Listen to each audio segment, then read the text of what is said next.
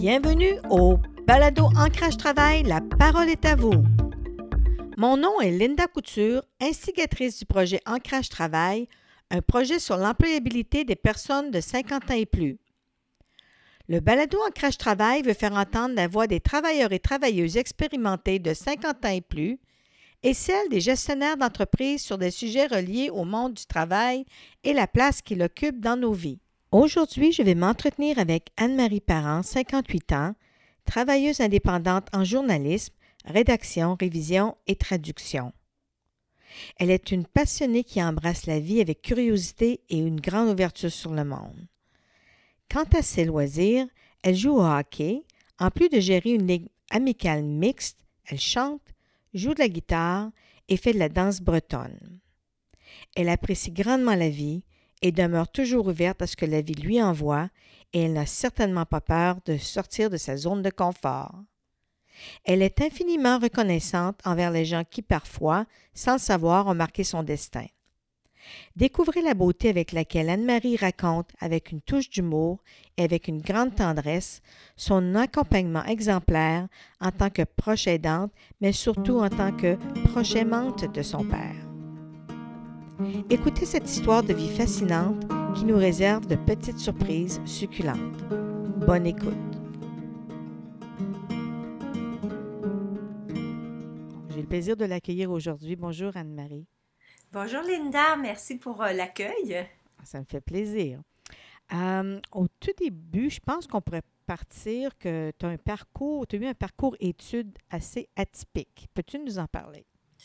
Euh, oui, en fait, souvent, je, raconte que le fait que j'étudiais dans le temps que ça coûtait pas cher à l'université, on, avait le, loisir et, le, luxe de, se tromper, de changer de branche, euh, de se dire Ah, ben finalement, c'est pas ça que je voulais faire. Euh, donc, j'ai fait trois bacs et deux ans de maîtrise. Et voilà. Une fille éduquée, hein? Ouais, ben ouais, en fait, euh, c'est vrai, parce que c'est un peu varié entre la littérature, de la criminologie, la psycho, euh, de la gestion, un peu de tout. Alors oui, on finit. Euh, mais moi, je pense que c'est la vie qui, qui nous. qui est une forme de culture, là, de façon générale. Mais les études, ça en fait partie, ouais. Oui, puis dans le fond, il y a, la raison pour laquelle que tu as fait plusieurs bacs, c'est une question aussi que tu, tu, tu étais curieuse, mais tu cherchais vraiment ta voix. Tu cherchais ce que tu voulais vraiment faire dans tout ça aussi. Tu as eu des réalisations qui t'ont amené ailleurs, n'est-ce pas? Ben, c'est drôle, c'est que c'est un peu ça.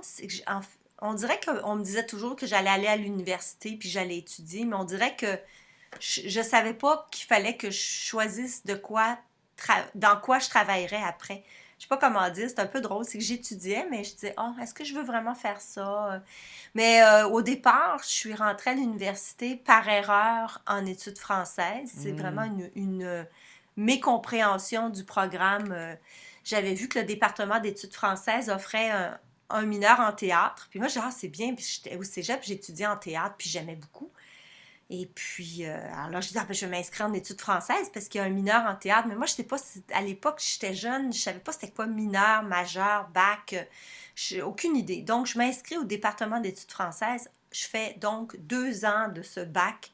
Puis, je comprends pas trop. Il y a pas, c'est bien d'étudier des, livres. Euh, d'auteurs qui sont morts, puis qu'on on leur donne des, on leur attribue des interprétations de ah il a voulu dire ça, puis euh, à un moment donné, je trouvais ça un peu euh, ennuyant. Puis je disais, voyons, il y a donc même pas beaucoup de cours de théâtre là-dedans. Puis c'est parce que je n'étais pas en mineur théâtre. Donc, la troisième année, au lieu de continuer le bac en études françaises, j'ai fait ce qu'on appelle une mineure arts et sciences. Et là, ça me donnait le choix de faire des cours euh, en, d'autres choses. Et j'ai fait des cours en psychologie, en criminologie, en sociaux, euh, puis j'ai pris un cours de mathématiques aussi, puis un cours d'allemand. Fait que là, c'était le fun parce que ça, c'est ce que je conseille à des gens qui ne savent pas trop quoi faire. Faites-vous un, mineur euh, sur mesure. c'est 30 crédits, c'est euh, donc un an. Et euh, là, je me suis rendu compte que j'aimais beaucoup tout ce qui était social. Ah, oui. Ben, c'est un beau parcours, dans le fond, parce que c'est de cette façon-là qui t'a amené vers un travail qui éventuellement euh, t'as voulu faire dans, du côté social, n'est-ce pas? Ben oui et non, parce que j'ai donc fait un bac en psycho. Puis là, j'ai euh, dans ces années-là, j'avais été en voyage. J'avais fait un voyage avec un billet ouvert un an. J'étais partie sept mois en Europe. Puis j'avais rencontré des Danois qui faisaient de la réinsertion sociale avec des jeunes délinquants, puis ils les faisaient voyager. Puis on était en Italie, on les avait croisés sur le traversier, l'Italie jusqu'à euh, Patras en Grèce, puis après ça, on les a revus ailleurs, euh, euh, toujours en Grèce et tout. Puis là, j'étais, oh mon Dieu, c'est donc bien le fun, on fait voyager des jeunes et tout. Alors, je, reviens, je suis très emballée, je fais un bac en psycho, je commence une maîtrise en criminaux en me disant, je vais faire ça, moi, de la réinsertion sociale de jeunes délinquants et tout. Mais après, j'ai fait un an en France, puis j'ai fait un stage auprès de jeunes euh, fugueuses qui étaient dans un, centre d'orientation et d'action éducative, ça s'appelait un COAE. Et, euh, et c'est là que je me suis rendu compte que ben c'était pas tout à fait ce que je voulais faire. Les, jeunes qui, qui, avaient fait des fugues, puis des jeunes qui avaient des, des histoires euh, que je trouvais horrible de, leur passer, entre autres la jeune fille qui me dit Tu peux pas comprendre, toi, tu n'as pas été violée par ton beau-père. Oh, c'est la phrase qui a fait que j'ai changé de voix. Carrément. Une bonne chose, j'ai fait... tu saches. Hein, aïe, aïe. Ouais, c'est ça. J'étais rendue au niveau de la maîtrise. Puis je m'attendais à aller travailler dans des centres. Puis c'est dans les années où, il y avait, euh, à Montréal, il y avait Boscoville. Je sais pas si ça dit quelque chose, hein, parce que, euh, bon, moi j'ai 58 ans. Alors, des gens qui, plus âgés que moi doivent connaître. C'était un centre de pour des jeunes euh, délinquants. Puis euh, à un moment donné, ils avaient parti, ils avaient lancé un projet de bateau. Alors, euh, ils partaient avec des jeunes en bateau. et puis moi, je disais, ah oui. en fait, tout ce temps-là, ce que, ce que j'avais retenu, c'est que c'était le voyage. Je voulais faire voyager les jeunes. Je me disais, s'ils voyagent, ils vont se trouver eux-mêmes, ils vont s'accomplir, ils vont être fiers de ce qu'ils font, ils vont se détourner de leur, leurs activités délinquantes, etc. Mais j'ai réalisé c'est vraiment le voyage qui m'intéressait.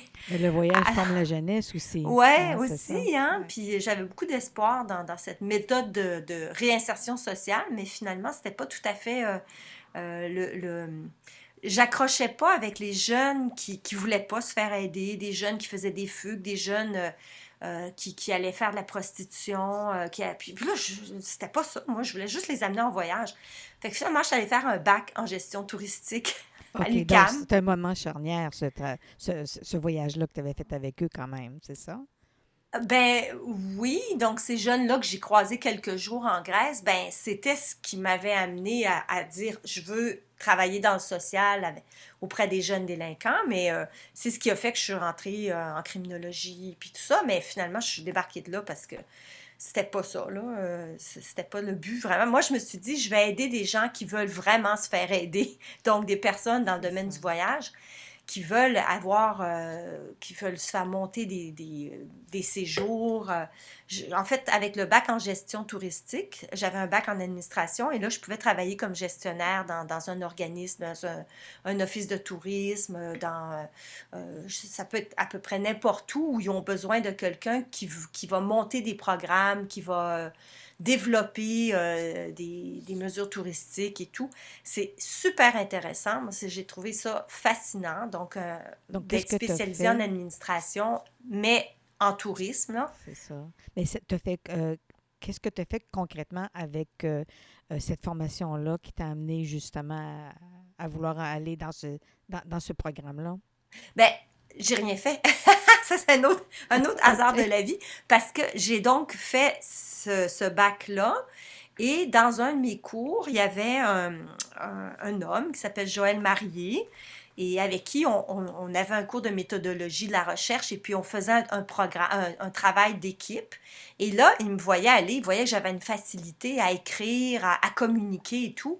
Et il m'a dit, écoute, moi je travaille à Tourisme Jeunesse qui était l'organisme qui représentait les auberges de jeunesse au Québec et aussi hmm. les bureaux voyage dans les cégeps et universités. Il y avait comme des bureaux d'information voyage euh, dans ces années-là, 90-2000.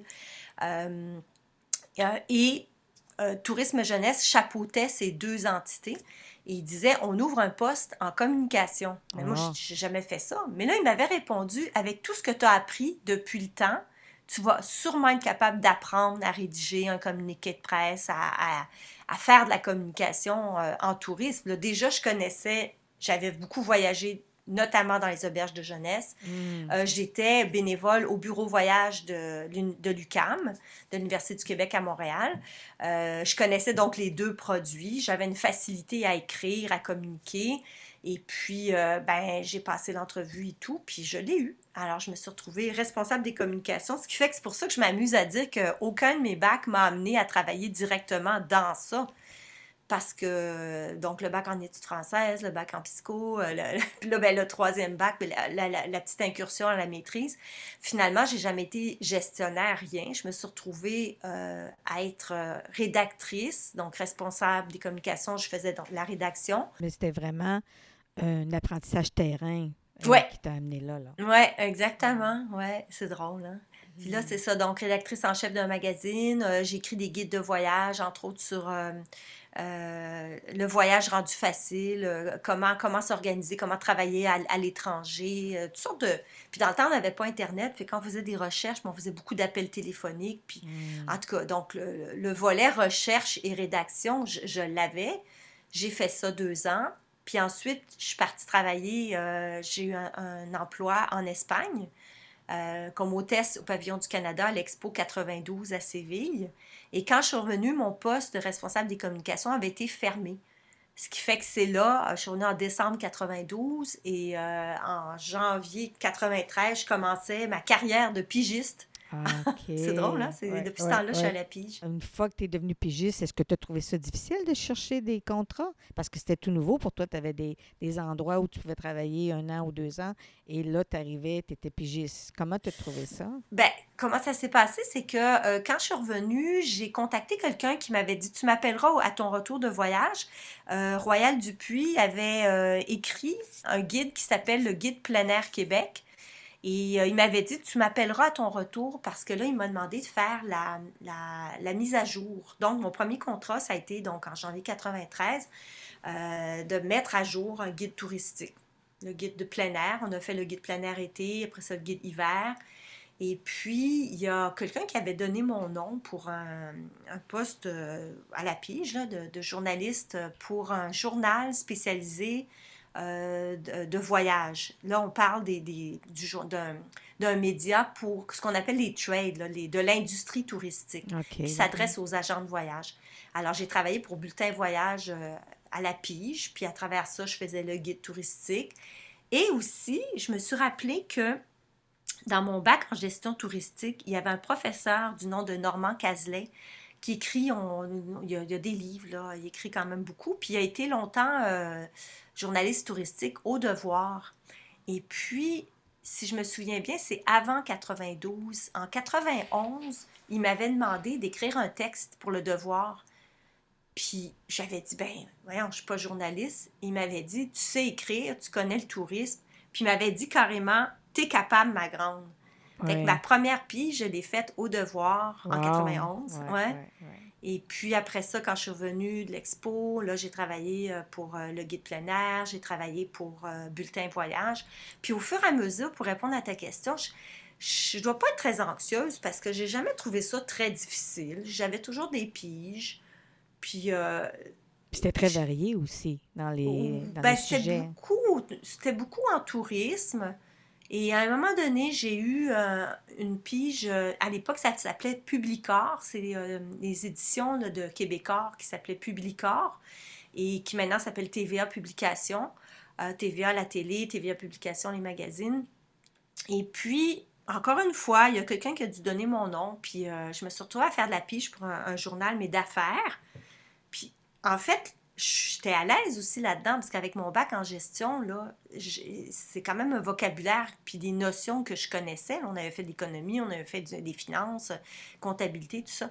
Alors, j'ai commencé à faire des textes là. Et un peu plus tard, je me suis retrouvée à réviser le- un de ces magazines-là. Il y avait le guide des franchises, il y avait Occasion d'affaires, en tout cas. Fait que. Alors, C'est très varié. euh, Ouais. c'est- comme on dirait en bon français. C'était à part le tourisme que, que tu vraiment as un coup de cœur pour ça, c'était quoi ton meilleur beat que tu préférais ou tu t'adaptais, tu aimais toujours ça? C'est comment, comment tu sortais hum. d'un pour aller dans l'autre, dans le fond? je, dois, je, suis très polyvalente, fait que je sais pas, j'ai une facilité à, changer de domaine, puis à, à, être à l'aise dans tout ça. Sinon, je le ferais pas. Hmm, c'est le réseautage, beaucoup, je pense, qui qui t'amène d'avoir un contrat à l'autre. Donc, c'est peut-être pour ça que c'est pas stressant pour toi. Parce que des fois, il y en a qui ont des difficultés. c'est pas mal ça. Oui, j'ai fait aussi des applications. À un moment donné, il y avait un, concurrent de Bulletin Voyage parce que Bulletin Voyage a fermé ses portes. Et euh, en 95, il y a quelqu'un qui m'a demandé, euh, parce que donc 93 à 95 à peu près, j'ai travaillé pour Bulletin Voyage. Quelqu'un qui m'a dit Ah, ben il y a un autre journal qui s'appelle Tourisme Plus. Et, euh, et là, ben, j'ai commencé à faire de la pige. Puis un petit peu plus tard, on m'a demandé de travailler au bureau comme euh, euh, euh comment, comment on m'avait appelé, là, genre rédactrice en chef, euh, je sais pas quoi, là. et travailler trois jours semaine au bureau. Puis je l'ai fait un an. Ouais. Fait que, les seuls, j'ai fait deux ans à Tourisme Québec dans un bureau, puis un an à peu près, un an ou deux à Tourisme Jeunesse, à Tourisme Plus, euh, j'étais aide à la rédaction. Alors, c'est moi qui commandais les textes, qui les révisais. Euh, je travaillais avec le graphiste pour, euh, bon, on, les mettait en, plan, en place et tout, en, page. Et puis, mais là, moi, ça, je trouvais ça difficile parce que ça, ça revenait la même chose. C'est que moi, j'ai une horloge interne un peu différente. Là. Je, je, suis très nocturne. Alors, aller dans un bureau de 9 à 5, je trouve ça très, très difficile. Et puis, ben là, ça me manquait de voyager parce qu'avec Bulletin Voyage, j'avais commencé à faire des voyages de presse. Mon premier avait été au Mexique. il y a une foire touristique qui s'appelle le Tianguis, qui veut dire marcher dans une des langues autochtones euh, de là-bas. Et euh, c'est comme, après, tous les pays ont des bourses touristiques. Alors, euh, quand le Mexique nous invitait au Tianguis, ben ça existe encore. Là, probablement que le Tianguis va être euh, virtuel cette année. L'année dernière, ça avait été le cas. Euh, mais c'est ça. Donc, on se rend sur place, puis là, il y a des, on, rencontre des gens, euh, il y a des conférences, etc. Et il y a un voyage de, de, presse qui est organisé pour visiter une région. Là, tu étais dans ton élément, là. Ben oui, c'est ça. En plus de ça, je parle espagnol, j'étais toute contente de. tu parles trois langues, en fait. Tu parles français. Oui, je parle un peu italien. Là. Moi, je dis souvent, je parle trois langues et demie. OK. Puis, euh, c'est ça. Alors, ben là-bas, c'est. Donc, j'ai fait plusieurs voyages de presse. Puis là, Tourisme Plus, c'est moi qui attribuais les voyages de presse.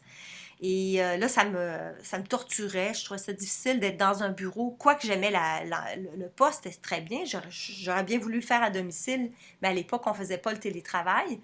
Euh, et puis, j'ai pris la décision de, de, retourner, de voler de mes propres ailes, de retourner à la pige.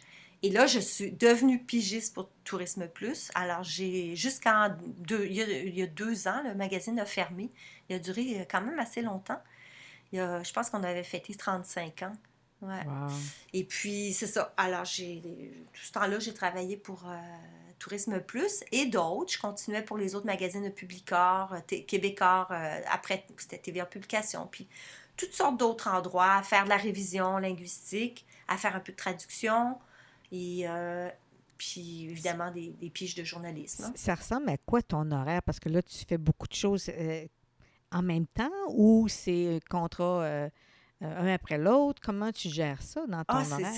C'est très varié, hein? mais la plupart du temps, c'est. Tu sais, on dit souvent la loi de Murphy, c'est comme tout ou rien. quand tout à coup, on cherche, puis après ça, on trouve tout plein de contrats. Hmm. ça arrive. Il faut vraiment que je prenne des notes de par exemple, là, en ce moment, je suis en train de faire euh, une pige pour un musée qui est Exploramer en Gaspésie. Euh, je suis en train de corriger les, textes de, la prochaine exposition au printemps. Et puis, ben là, je calcule mon temps pour ça. Après ça, je change de chapeau, puis euh, je vais faire... là, là j'ai un autre contrat avec Tourisme Québec, le ministère du Québec, pour lequel j'ai travaillé. Ça, c'est drôle. Quand j'étais aux études en gestion touristique, donc 88-90, j'ai travaillé un été à Tourisme Québec. Et j'étais à la téléphonie, donc on répondait aux touristes, les gens qui appelaient pour avoir de l'information sur euh, les destinations au Québec. Et puis, euh, en 2019, alors, mon Dieu, 30 ans plus tard, j'ai eu un, contrat où je rédigeais les textes du site bonjourquebec.com, euh, donc le site Internet de Tourisme Québec. L'année dernière aussi, j'en ai, fait encore. J'ai eu un autre contrat. Puis là, je viens de commencer, il y a deux semaines à peu près, un autre contrat pour la suite de la rédaction. Ce qui fait que je change de chapeau. Là, à un moment donné, oups, je vais fermer ça, j'ouvre.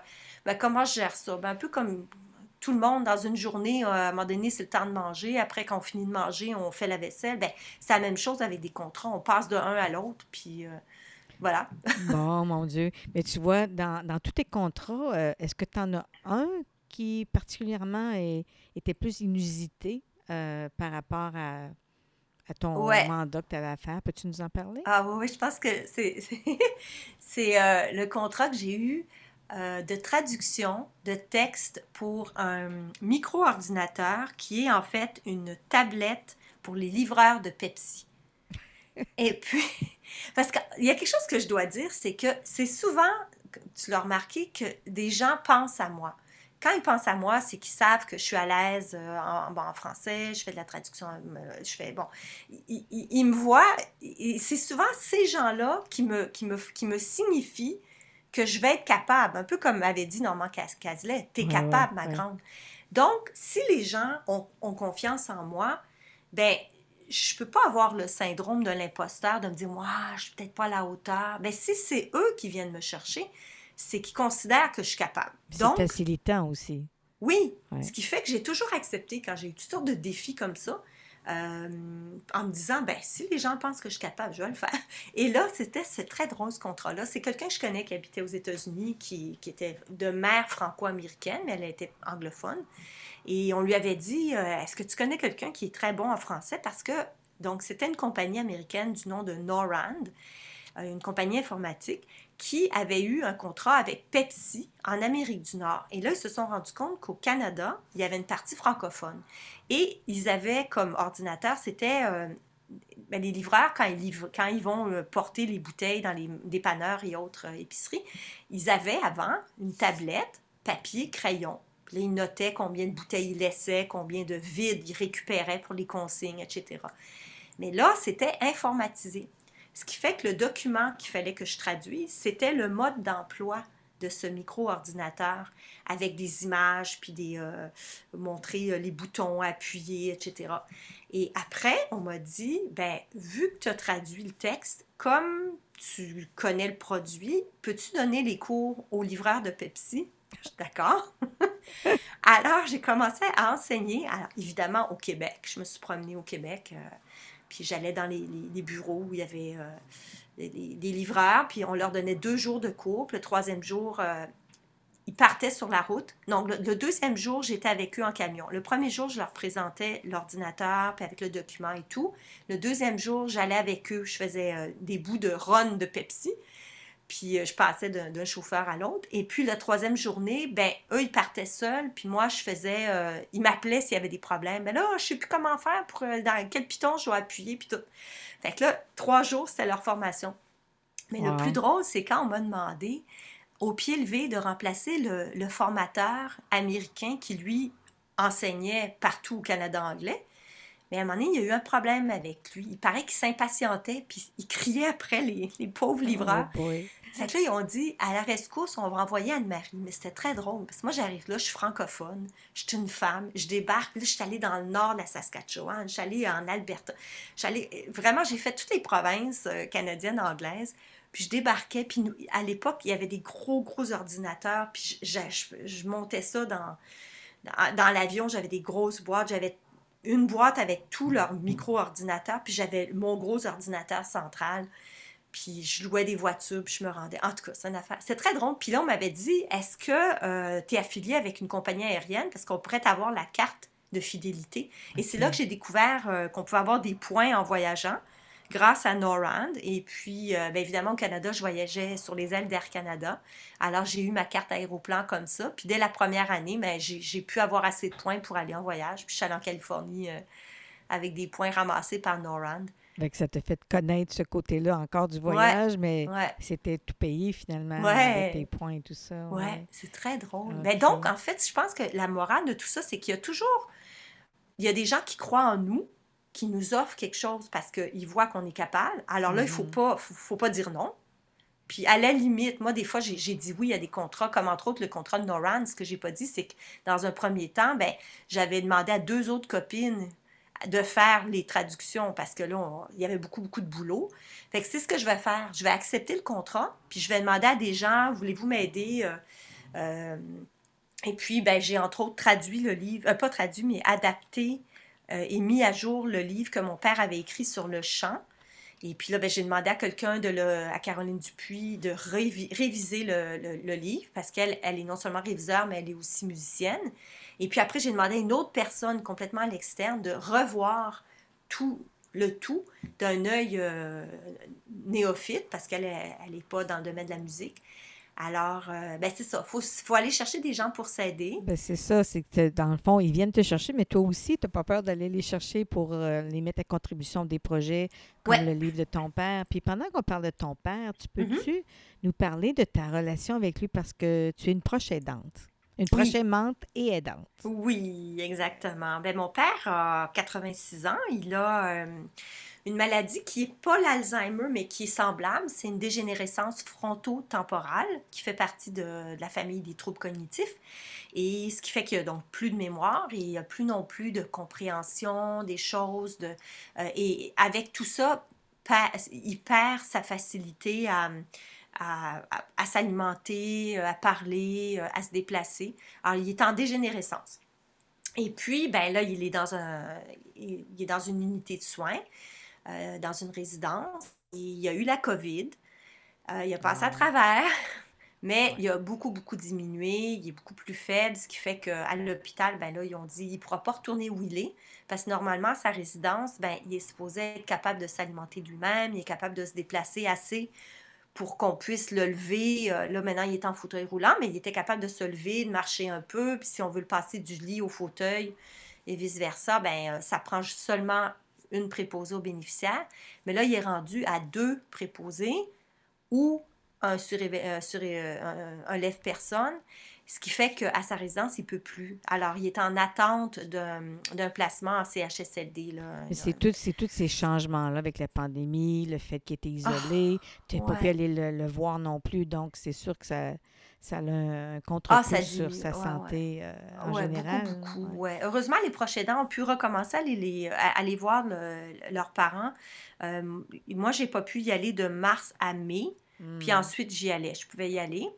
Mais quand il a été confiné pendant le temps qu'il y a eu la pandémie, euh, la, la, COVID, là, début décembre, en trois semaines, il a vraiment, vraiment beaucoup chuté. Ah, parce qu'en en fait, on lui déposait son plateau dans sa chambre, puis son plateau repas. Puis après, ben, quand la personne revenait, la préposée, elle disait Ah, votre père n'a pas mangé. Mais c'est parce qu'il n'y a personne qui l'aidait qui, à, lui à l'alimenter. Il, était déshydraté. Oh là là. Mais toi, dans tout ça, je veux dire, tu étais toujours présente et puis ça a fait une grosse différence aussi. Puis, est-ce que tu peux nous parler justement du pouvoir de la musique? Parce que ton père est enseignait le chant, il, mm-hmm. jouait, il jouait du piano. Puis il y, a, des moments où je pense que les auditeurs pourraient être très inspirés par ça. Le pouvoir de la musique et de l'accompagnement oui, sur la santé. Ah, tout à fait. La, musique, il faut se rappeler que c'est de l'émotion à l'état pur. C'est comme ça que j'aime présenter la musique. Euh, la danse, la musique euh, et, la partie qui gère les émotions dans le cerveau, elle n'est pas au même endroit. Les gens qui ont de l'Alzheimer, les gens qui ont comme mon père son lobe frontal qui diminue, mais ben, ça affecte pas les l'affecte justement les émotions. Euh, ce qui fait que si on parle à leurs émotions, si on leur dit qu'on les aime, si on les fait chanter, ben en général, c'est encore présent. Puis ça leur fait du bien. Et, c'est fascinant. Il y a beaucoup de gens qui, vont, qui ont vu certainement dans Internet, là, il y a des vidéos où on voit une dame qui danse. Elle se rappelle le chant du cygne, euh, de Tchaïkovski, dans laquelle euh, la pièce dans laquelle elle dansait, c'était une ballerine. Euh, des gens qui, qui bougent à peu près pas, qui ne parlent pas, et tout à coup, ils se mettent à chanter. Mm-hmm. et, et c'est très, très, très bon d'encourager ça parce que ça ça va, ça va réveiller des émotions positives, agréables. Ça, on dit souvent la musique adoucit les mœurs, mm. mais là, ça adoucit aussi le tempérament, la personnalité. Ça fait que ce sont des personnes qui sont... Euh, parce qu'on sait c'est pas évident quand les personnes ont des troubles cognitifs, ben, des fois ils sont ils comprennent pas, euh, ils viennent agressifs, euh, ils, ils, donnent des coups. Puis mon père, il n'a pas ça du tout. Il est d'une douceur. Là, ce matin, quand on est allé le voir, euh, je suis allée le voir, il était euh, malheureusement encore au lit à l'heure euh, où il aurait dû être levé. Puis là, il nous a regardé avec mon frère avec un beau grand sourire. Puis il reconnaissait. Il était empreint d'amour. Oui, exactement. Puis là, je chante tout le temps. Oui, oui. Je chante tout le temps. Puis là, aujourd'hui, c'est très drôle parce que je lui ai dit, Papa, est-ce que tu es un homme heureux? Puis là, il a répondu Ça dépend. OK. il commence à faire des petites phrases. Alors là, j'ai dit Ça dépend de quoi? Qu'est-ce que tu pourrais faire pour que tu sois vraiment heureux? Il a répondu Tadli Oh, le Il a répondu en chantant. En chantant. Ouais. Puis là, j'ai dit Papa, t'aimes ça chanter? Ça te fait du bien, hein? Il a dit Oh oui. Ouais. Oh wow, quelle belle histoire. C'est trop cute. Ouais, ouais. Mais ça, tu, disais ça, puis ça s'est reflété dans son comportement aussi. Ah puis en même temps, euh, toutes ces cet accompagnement-là, euh, ça t'a amené aussi à, être très, très impliqué, très engagé avec euh, la Société d'Alzheimer. Peux-tu nous en parler un petit peu? Euh, c'est ah quoi ton rôle? Ben, au début, c'est que ben, je suis allée chercher de l'aide parce qu'il y a, il y a six ans, il y a cinq ans et demi, on se demandait, mon papa habitait dans une maison à trois étages. ça, ça, ça, devenait dangereux pour lui parce que, bon, on le sait, qu'est-ce qui se passe? Ils oublient des ronds allumés, l'eau qui coule, etc. Et je, il a fallu que je, que je m'informe de quoi faire, puis comment ça marche. comment ça marche une personne qui a des troubles euh, dégénératifs comme ça.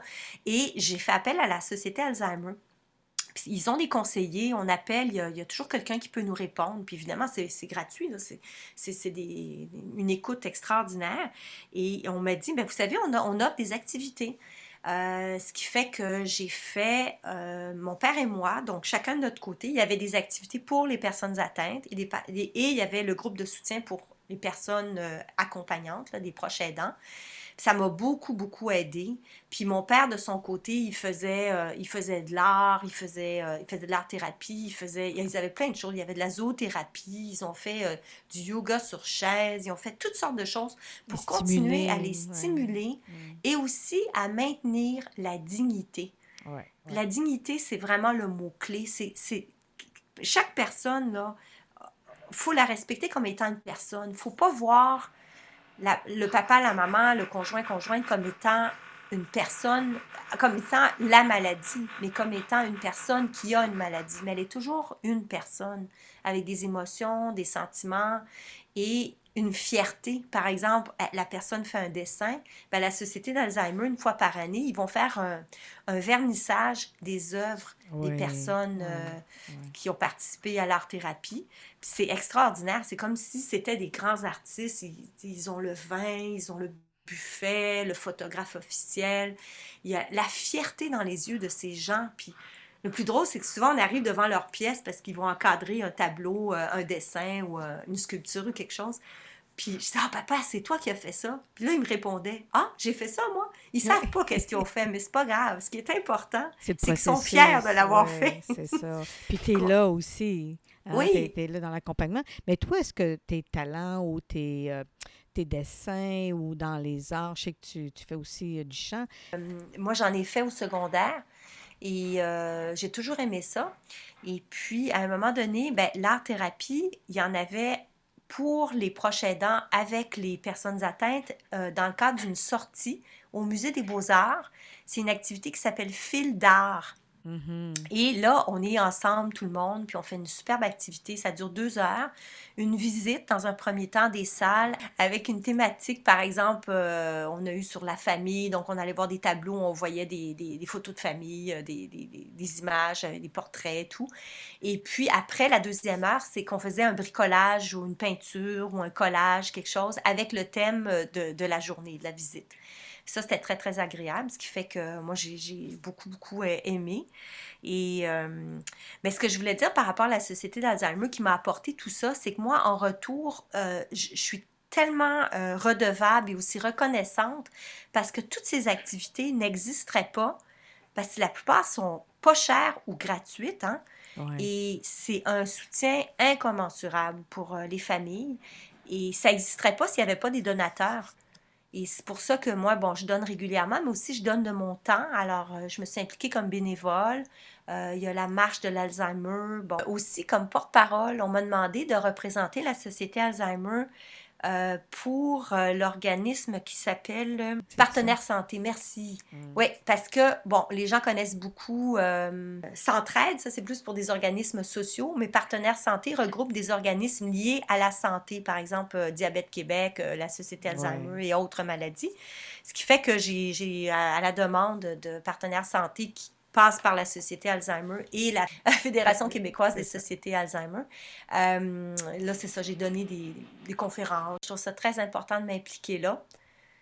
Puis je les remercie tellement pour tout le soutien. Puis en fait, tout ce que je sais maintenant sur comment interagir avec une personne atteinte, ça me vient beaucoup de là. Ben Euh, oui, avec, avec les autres personnes avec qui tu échanges, les autres, les autres proches aidants dans des familles aussi. Ah ouais, ça fait ben un groupe oui. de soutien en même temps. Ben, Ouais. c'est ça. Ouais, ouais. C'était, vraiment euh, fascinant de voir toute l'évolution des gens, euh, où chacun, chacune était rendu. Et puis moi, je me rendais compte que j'étais chanceuse parce que mon papa, il est facile, entre guillemets. là. Il est docile, mais il est tellement heureux. C'est, beau de voir ça. Quand on le voit, il sourit, euh, Ouais. il chante. euh, il- ben, il est pas triste. Fait que c'est pour ça que souvent les gens ils disent Ah, ça doit être difficile. Ben, je dis Ben non, c'est pas triste ce que je vis parce que moi, euh, Tu le prends comme il est, dans le fond. oui, puis avant qu'il y ait sa maladie, ben avant, je, je, je, je le prenais pas par la main, je lui disais pas je t'aime papa, mon Dieu que t'es beau. Puis là, souvent, il répond Ah, je suis né de même. Quand on lui dit T'as des beaux yeux, Ah, je suis né de même. Mais euh, c'est ça, j'aurais pas vécu cette proximité et puis aussi cette tendresse, cet échange. Là. Puis là, j'ai, j'ai- chaque fois que je le vois, je lui chante la chanson de l'amour. Alors, c'est pas compliqué. Je dis à tout le monde, si vous voulez la chanter à un enfant au berceau euh, ou à un proche, euh, on chante euh, sur l'air de Meunier Tudor. Je lui chante à papa, mon beau papa, je t'aime, je t'aime, mon beau papa, je t'aime tellement, je t'aime, je t'aime. Puis là, il entonne avec moi, là, puis ah, mon Dieu, qu'on s'aime. Ah. Là, je dis, on s'aime, hein, papa? Il dit, ah oui. Moi, moi, ce que je trouve fascinant de ton histoire, de ton témoignage, c'est que pendant tout cet accompagnement-là, tu t'es retrouvé à travailler de, comme aide de service, en service. CHSLD. Ouais. Peux-tu nous en parler dans quelles circonstances? Ben oui, ben oui, tout mène à tout, hein. Ça, il y a une amie qui a vu un poste d'aide de service offert par la Croix-Rouge, puis elle me dit, mais ça ressemble tellement à ce que tu fais, c'est, d'être, euh, d'accompagner des personnes âgées en CHSLD.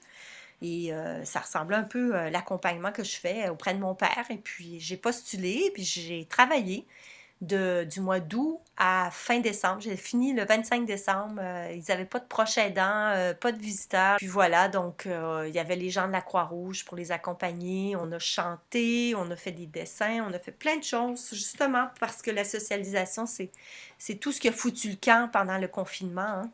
Mais comment, ah, dans tout ça, comment tu fais la conciliation travail, vie personnelle, accompagnement proche aidant et tout ça? Comment, comment tu... T'es, une, t'es un oiseau de nuit, comme tu dis, mais as-tu de la misère à dormir à cause de tout ça? Quand je genre, dors, ou- je dors, euh, je dors peu, mais je dors bien, je suis fatiguée. Je me couche vers 3-4 heures du matin, je m'endors tout de suite. OK. Mais je sais pas comment dire. euh, moi, je fais, euh, comme je disais tantôt, là, s'il y a des choses à faire, on le fait. Puis, euh, je sais pas. Je sais pas Hmm. quoi dire. là. Ça se fait tout seul. C'est ça. Euh, moi, je me demandais, avec euh, ton, ta curiosité, tous tes t'as, euh, comment tu anticipes, est-ce que tu anticipes une retraite éventuellement? Je dis pas maintenant, c'est sûr, là, mais comment tu vois dans le futur ta retraite? Eh, moi, je- ça, c'est, je sais pas si c'est un défaut ou une qualité, mais je suis incapable de me projeter dans l'avenir. J'ai jamais, jamais été capable de dire un jour je ferai ça, un jour je. Mais je sais pas. Je sais pas. Moi, si je regarde mon père, il a enseigné le chant jusqu'à il y a euh, quatre ans. Bon, il savait pas trop ce qui se passait, c'est moi qui prenais ses rendez-vous. Puis quand il y avait l'élève devant lui, il disait On se connaît Puis l'élève a dit Ben oui, Philippe. Fait que, ah, OK, t'as pratiqué quelle chanson? Puis après ça, pouf, il donnait son cours. Mais moi, j'ai l'impression que euh, écrire, on peut écrire, euh, je, je vais continuer à écrire. Je, je vois pas de, de fin. euh, De... Tant, pas. que les gens vont venir te chercher pour faire des, euh, des contrats, quelque chose qui te stimule, tu vas Ah continuer. Puis ouais. les voyages, eux, quelle place ça prend dans ta vie? Ben, pas maintenant avec la COVID, mais Ben, c'est, je sais pas. Je verrai, moi, je, dis souvent, je verrai en temps et lieu. Hein. Je, en ce moment, j'avoue que je suis pas en manque de voyager.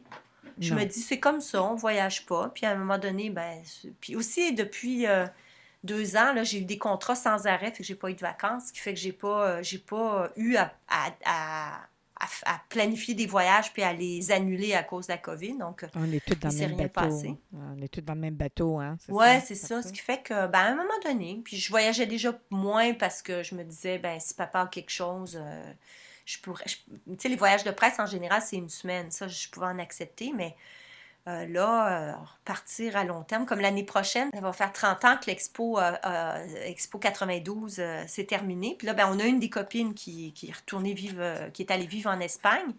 Puis elle, nous a dit Ah, l'année prochaine, vous viendrez fêter les 30 ans de l'Expo. Bon, ben, j'allais en Espagne l'année prochaine, aucune idée. Mais c'est sûr que ça fait toujours partie de mes intérêts, ça, c'est certain. Hmm. Hmm.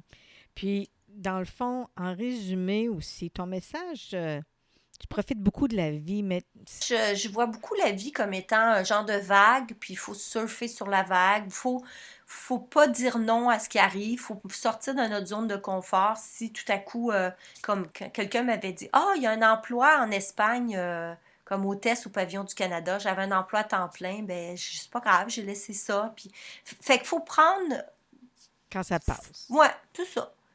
C'est tout ça, carpe diem? C'est un petit peu ça, je pense, l'attitude. Oui, non, c'est une belle approche. Puis, euh, mais moi, j'ai toujours été fascinée par euh, la façon que tu prends, euh, l'accompagnement de ton père avec tous tes, tes voyages que tu fais et mmh. tout ça. Là, je veux dire, c'est c'est vraiment euh, phénoménal ce que tu fais. Là. Ah, bon Dieu, ben, je, fais une chose à la fois, hein? c'est ça qu'il faut se dire. oui, Et puis ben là, j'ai un autre projet, c'est qu'on m'a demandé de rédiger un guide sur les plages du Québec. Puis au début, on avait dit, j'étais avec une amie, on s'est dit, ah, peut-être qu'on pourrait le faire pour cette année, mais c'était trop vite. Ça, bon, c'est pas grave, ça va être pour l'année prochaine. Entre autres, dans tout ce que tu as fait, Anne-Marie, tu as, fait, euh, as eu une relation particulière avec la Bretagne. Oui, ben, mon premier voyage, j'avais 18 ans. Je suis allée en Europe, euh, puis euh, en France. Puis là, j'ai rencontré un Breton qui m'a dit Tu viendras me rejoindre. Puis je suis arrivée en train, puis j'ai senti que j'arrivais en Bretagne, puis je revenais chez moi. c'est très, très fascinant, ça, parce qu'il paraît qu'on a tous et toutes, quelque part, un deuxième pays qui, de notre cœur. Moi, je dis souvent en blague, c'est mon deuxième pays natal. Mm. Fait que la Bretagne. Puis je suis arrivée là, puis je me sentais chez moi. Puis j'ai, euh, on, allait dans une, une, soirée de danse qu'on appelle un fest-nose, fête de la nuit, avec euh, un groupe. Puis les gens dansent, les danses traditionnelles. Et euh, je me suis sentie totalement à l'aise. Puis j'ai rapidement appris à danser. Même qu'à Montréal, des fois, j'enseigne des danses, les cours de, je donne des cours de danse. Parce que je suis devenue membre de l'Union des Bretons du Québec. Et euh, on faisait des activités. Euh, là, évidemment, avec la pandémie, ça s'est arrêté, mais les fest-noz, il y en a à Montréal. Euh, et ben, c'est ça, c'est une culture qui m'a toujours beaucoup, beaucoup fascinée, intéressée. Puis j'ai plongé à fond dans là-dedans. Je suis un peu bretonne. À un moment donné, quand je suis allée faire ma, mon année en sociologie, c'était en Bretagne. Alors, j'habitais à Vannes, puis j'ai étudié à l'Université de Haute-Bretagne à Rennes. Et euh, voilà, donc euh, ça, c'est ma, vie en parallèle en Bretagne. oui. Ben, maintenant, j'aimerais peut-être qu'on finisse par euh, quelque chose que tu as écrit. Tu as une belle plume, mais je pense que ça ferait du bien de t'entendre ce que tu as à dire pour terminer cette entrevue-là. Ah, ben c'est peut-être une, une, partie philosophique, je sais pas. C'est J'avais écrit ma curiosité, mon ouverture sur le monde m'ont mené pas mal loin. Quand on a la chance d'avoir une grande énergie et la capacité de dormir peu d'heures, on n'hésite pas à s'éparpiller. Comme, on, me le reprochait jeune, mes parents disaient toujours arrête, tu t'éparpilles, mais c'est parce que je touchais à tout. Je, pense que je suis une butineuse euh, en chef. Entre le sport, les arts, oui, parce que je joue au hockey, je gère moi-même une ligue de hockey. Euh, les arts, la culture, les voyages, les amis, la cuisine, la prochaine danse et bien d'autres intérêts, je ne me rends pas compte que j'approche la soixantaine. Je me dis souvent, je suis bien trop jeune pour avoir cet âge-là. La jeunesse d'esprit n'a aucun rapport avec l'âge des artères. Il faut être ouvert à ce que la vie nous envoie et ne pas avoir peur de sortir de notre zone de confort. Apprécier ce qu'on a et non se plaindre de ce qu'on n'a pas être reconnaissant envers les gens qui, parfois, sans savoir, marquent notre destin en nous apportant quelque chose de nouveau ou de déstabilisant qui nous conduit ailleurs. Et pourquoi pas? Hein? C'est ça, en fait. Pourquoi pas? Euh, Sur ce, euh, Anne-Marie, je te remercie infiniment pour ton témoignage et très inspirant. Puis, euh, on va partager les bons coups, cette inspiration-là pour en donner à d'autres. euh, Oh, merci. parcours. Ça me fait plaisir. Un gros merci. À bientôt!